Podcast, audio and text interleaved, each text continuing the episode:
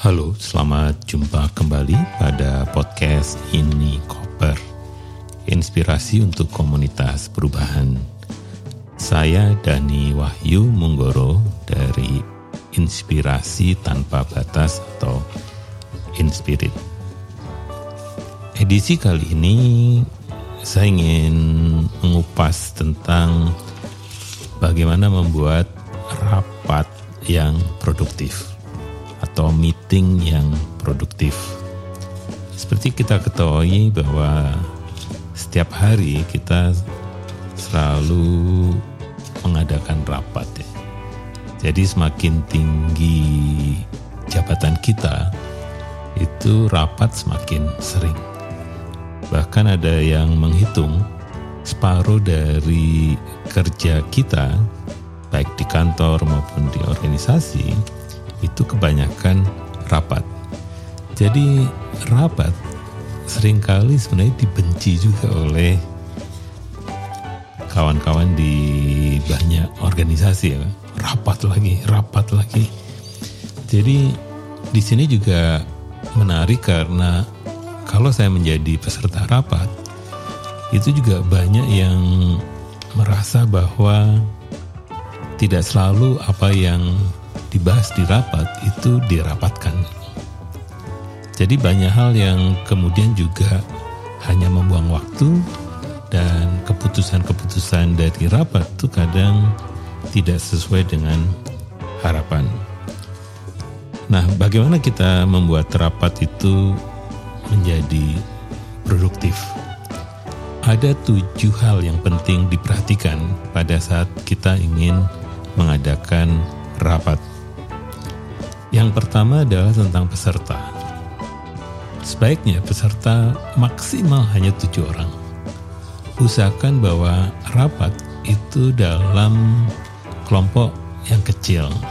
Semakin kecil, rapat itu semakin produktif. Bukan berarti kalau rapat tidak bisa dihadiri deh lebih dari tujuh orang ya. 10, 20, 60, 100 boleh hanya kita harus mempersiapkan diri kalau memang rapat itu lebih dari tujuh orang. Mau tidak mau kita harus menciptakan banyak hal atau alat bantu atau pertanyaan atau apa pun itu harus lebih serius dibandingkan kalau rapat hanya tujuh orang. Pada rapat tujuh orang, pertama sebenarnya bisa disebut sebagai self atau autonomous facilitation kan jadi rapat bisa berjalan tanpa harus dibantu oleh seorang fasilitator atau pemimpin rapat yang sangat strict gitu.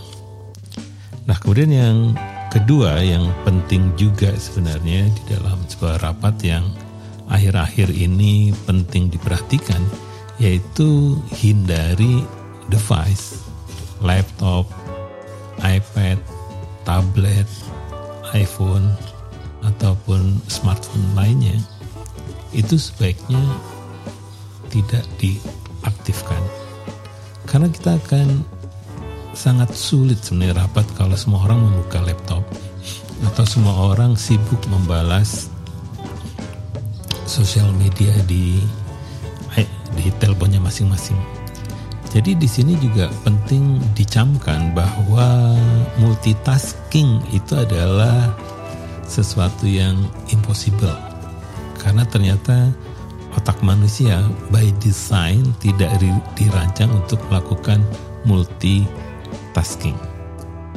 Karena itulah sebenarnya dalam sebuah rapat sebaiknya membuat aturan untuk menghindari penggunaan gadget atau device.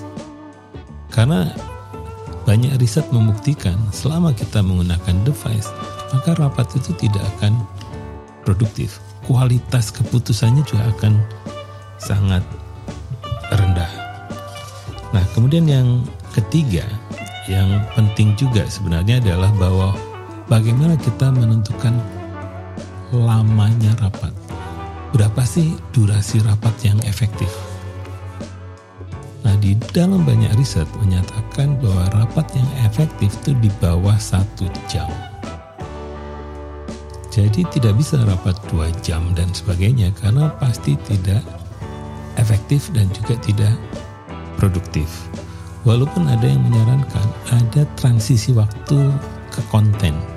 Ya karena kalau kita hadir pada sebuah rapat kadang banyak basa-basi ya di awalnya.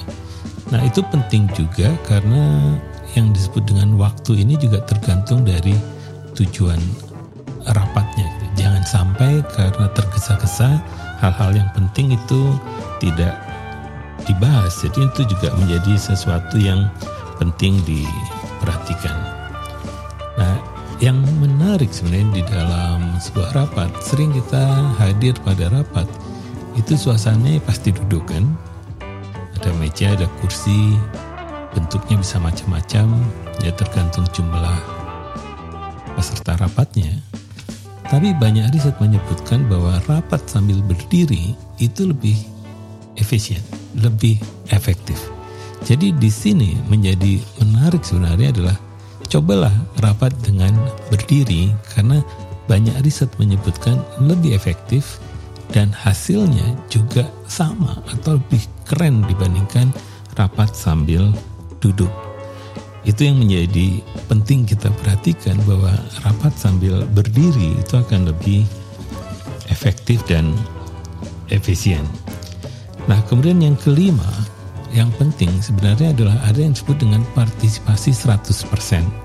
Jadi usahakan semua orang itu bicara tanpa syarat. Bahkan kalau perlu dibuat aturan bahwa kalau diam itu bukan berarti Anda sudah, sudah setuju jadi di sinilah usahakan bahwa siapa pun yang hadir pada sebuah rapat itu berkontribusi apa pun. Ini penting karena dalam kasus Indonesia banyak apa ya banyak laporan bahwa banyak orang hadir rapat itu tidak berkata sepatah kata pun. Jadi di sini yang paling penting kalau hadir rapat pimpinan rapat ataupun fasilitator itu hendaknya memberikan kesempatan pada semua orang itu untuk hadir. Nah, kemudian yang menarik tentang konten rapatnya. Konten rapat yang menurut saya, pengalaman saya, banyak konten rapat itu sifatnya updating.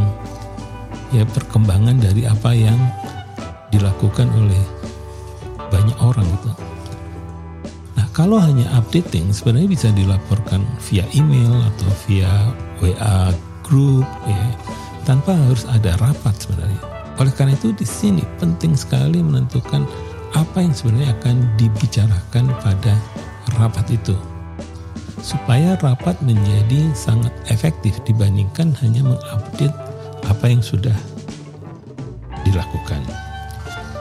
Nah, yang terakhir sebenarnya tentang agenda. Nah, agenda ini menjadi penting. Kadang agenda baru tahu ketika kita sudah hadir pada sebuah rapat. Agenda sebaiknya dibagi jauh-jauh hari sebelum rapat itu berlangsung. Dengan demikian, peserta bisa melakukan klarifikasi jika ada hal-hal yang sebenarnya tidak sesuai atau belum jelas betul tentang apa yang menjadi tujuan dari rapat itu. Jadi inilah tujuh tips yang penting diperhatikan kalau kita ingin menyelenggarakan rapat yang produktif. Demikianlah isi ini koper kali ini. Kami di komunitas perubahan sangat percaya berbagi apa pun itu bisa membuat komunitas perubahan menjadi lebih keren. Sampai jumpa pada edisi berikutnya.